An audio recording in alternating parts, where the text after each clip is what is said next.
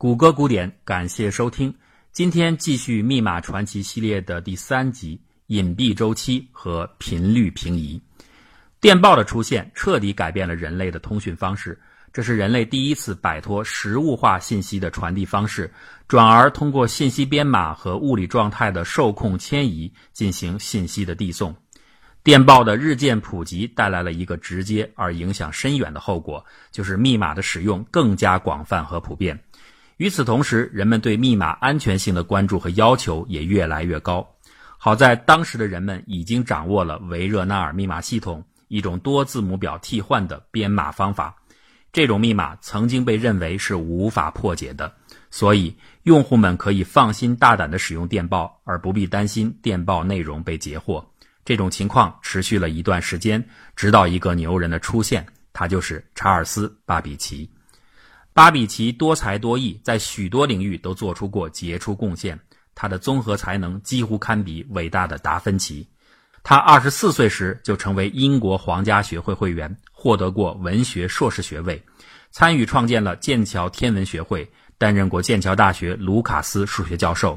他做出了世界上第一张死亡概率统计表，至今仍在寿险行业使用。他设计出了世界上首个邮政单一计价体系，沿用至今。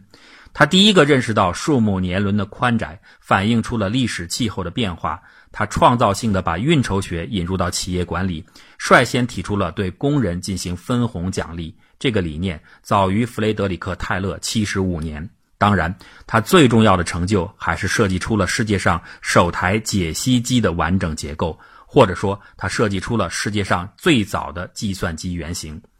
尽管他因为自己的暴躁脾气没有得到政府的持续资助，最后功亏一篑，未能制造出这台他命名为差分机二号的计算机原型。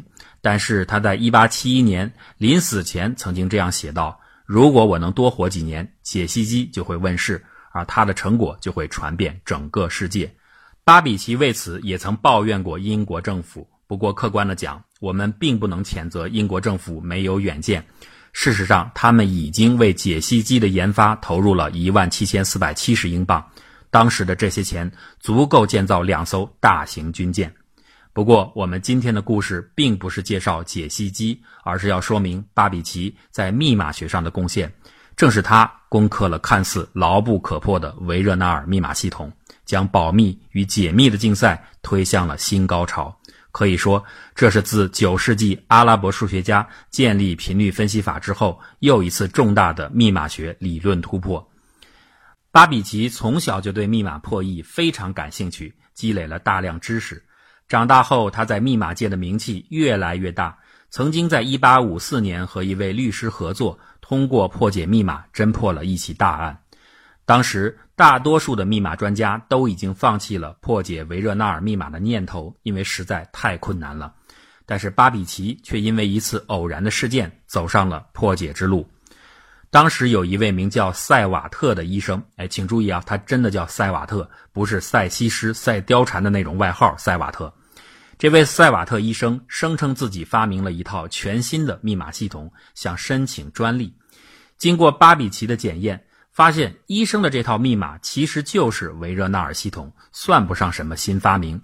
塞瓦特非常生气，他说巴比奇是因为破解不了这套密码，才故意把这个系统说成是在几个世纪前就已经问世。巴比奇的暴脾气哪能忍受得了这种嘲弄？他决定一定要破解维热纳尔密码。破解密码必须有某种信息的抓手，就如同此前的密码系统会留下频率的印记一样。但是现在，维热纳尔系统似乎是一面光滑的峭壁，找不到任何可供分析的痕迹，所有的特征都被消除掉了。但事实真的是这样吗？巴比奇开始仔细思考多字母表替换加密的基本原理。维热纳尔系统看似复杂，但说穿了也很简单。它不过是把原先全体明文字母都只使用一套字母表进行加密的方式，强化成为了全体明文字母分成若干组后，分别按照不同的字母表进行加密。如果能够知道密码系统具体采用的是哪几个字母表，那问题就简单了。只要把密文按组拆开，那每一组组内等于都是一种传统的单字母表替换加密的结果，这样就可以用老方法解密了。可问题是，系统使用的是哪几套字母表，这是由密钥决定的，而密钥是不可能提前知道的。假设现在使用的密钥是一个四字母的关键词“国王 ”（king），那么明文中的字母就会依照先后次序分别挑选 K 行、I 行、N 行、G 行的字母表进行加密，之后再重复使用这四个字母表。注意到了吗？这里出现了重复。以后我们会反复强调这样一个观念：密码的所有破绽全部来自于重复。尽管 king 这个关键词破译者不可能事先知道，但是这种四套字母表周而复始的周期性有没有可能产生信息痕迹呢？这个思考点就是巴比奇的过人之处。他首先意识到替换字母表的循环有可能留下信息抓手。以英文当中的定冠词 the 为例，如果明文某处有这个单词，且加密其首字母 t 的时候。正好挑选到第 K 行的字母表，则 the 加密的结果就是 DPR。如果 the 的首字母正好改上了 I 行字母表，则 the 加密后变成 BUK。如果 T 碰到了第 N 行，那么结果就是 GNO。如果碰上了 G 行字母表，结果是 ZRM。这说明在使用四字母关键词的密钥时，一个单词经过维热纳尔系统加密之后。理论上最多会出现四种不同的结果。由于定冠词 the 常常被大量的使用，所以它的位置分布肯定比较随机。因此，在大多数的场合下，四种加密结果在密文中应该都会出现，而且每种结果很有可能出现不止一次。一旦存在了重复，比如密文中出现了两个 buk，那么极有可能意味着明文中存在着两个定冠词 the。当然了，还有一种例外的情况，就是其他的字母在加密后碰巧也形成了 BUK 组合。不过，这样的情形出现的概率比第一种要小得多。如果明文中是两个 the，且都加密形成了 BUK，那么这两个 the 在明文的位置上一定是相差四或者是四的整数倍个字母，因为只有这样。两个 the 才会挑选到同一行的替换字母表，才会形成相同的加密字符串。而由于明文和密文的位置是一一对应的，既然明文中两个 the 相差四的整数倍，那么密文中两个 buk 肯定也相差四的整数倍。现在把这个思路反过来，如果我们扫描一下密文中重复出现的 buk 字符串，就很可能会发现。大部分重复的 BUK，它们之间都相距四或者四的整数倍个字母，因为这些重复的 BUK 大部分都来自于重复的 the 加密而产生。这个结果同样适用于 DPR、GNO、ZRM 这几个字符串。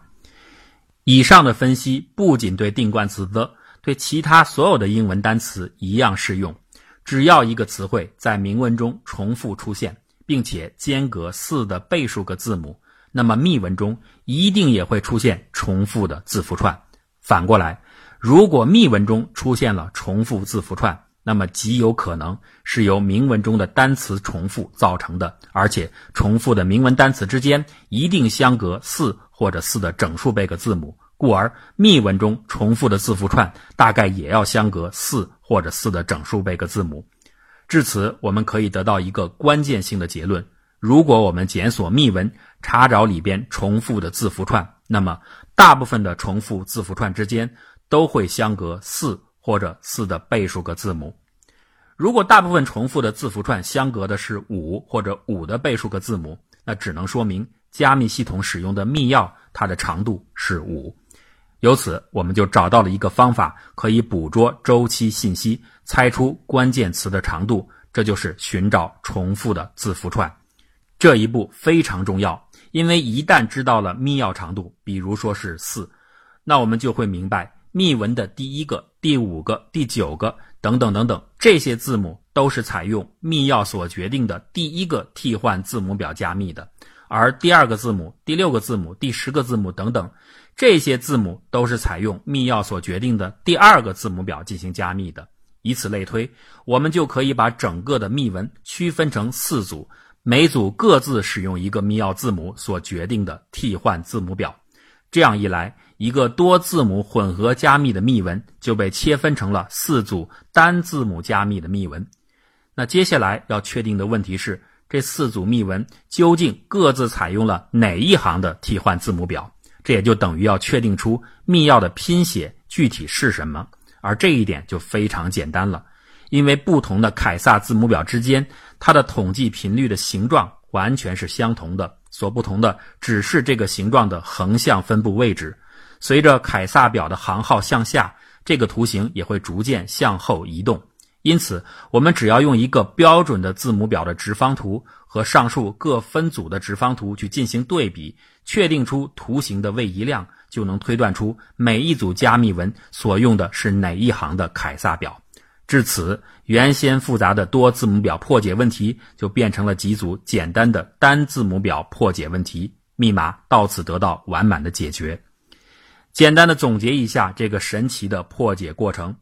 巴比奇首先敏锐地察觉到维热纳尔密码系统重复循环使用关键词有可能留下了用于破解的信息抓手，而这种痕迹就隐藏在密文当中重复出现的字符串上。通过检测密文中大量的重复字符串之间的间距，找到那个出现频率最高，并且大部分间距都是其整数倍的间距数值，这就是密钥长度。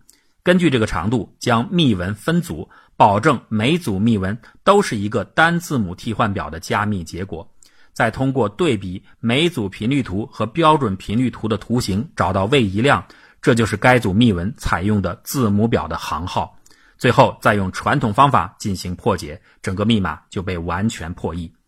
上述巴比奇提出的这个密码破解方法非常重要，也非常出名。但是有趣的是，它最后却被命名为卡西斯基测试法。因为巴比奇虽然早在1854年就提出了这种破译手段，但是他却一直没有对外发表这项成果，只是记录在自己的笔记当中。结果大约在十年后，普鲁士军队的退役军官德里克·威廉·卡西斯基独立地创造出了这种破译方法，因此卡西斯基的名字就成了这个方法的冠名。至于巴比奇为什么不发表自己的成果？很有可能的一个原因是，当时的英国正在和俄国进行克里米亚战争。为了对俄国人封锁消息，不让对方知道英国已经能够破解维热纳尔密码，英国军方不允许巴比奇公布破解的消息。这种可能性是很大的，因为到了后来的一战和二战，英国人一再的上演着这种隐瞒的好戏。卡西斯基和巴比奇的出色贡献。让密码竞争中一度领先的加密方又失去了优势，破译者再次掌握了主动。那么，加密者又该如何应对来提升自己的防护能力呢？密码之争开始从难度走向速度。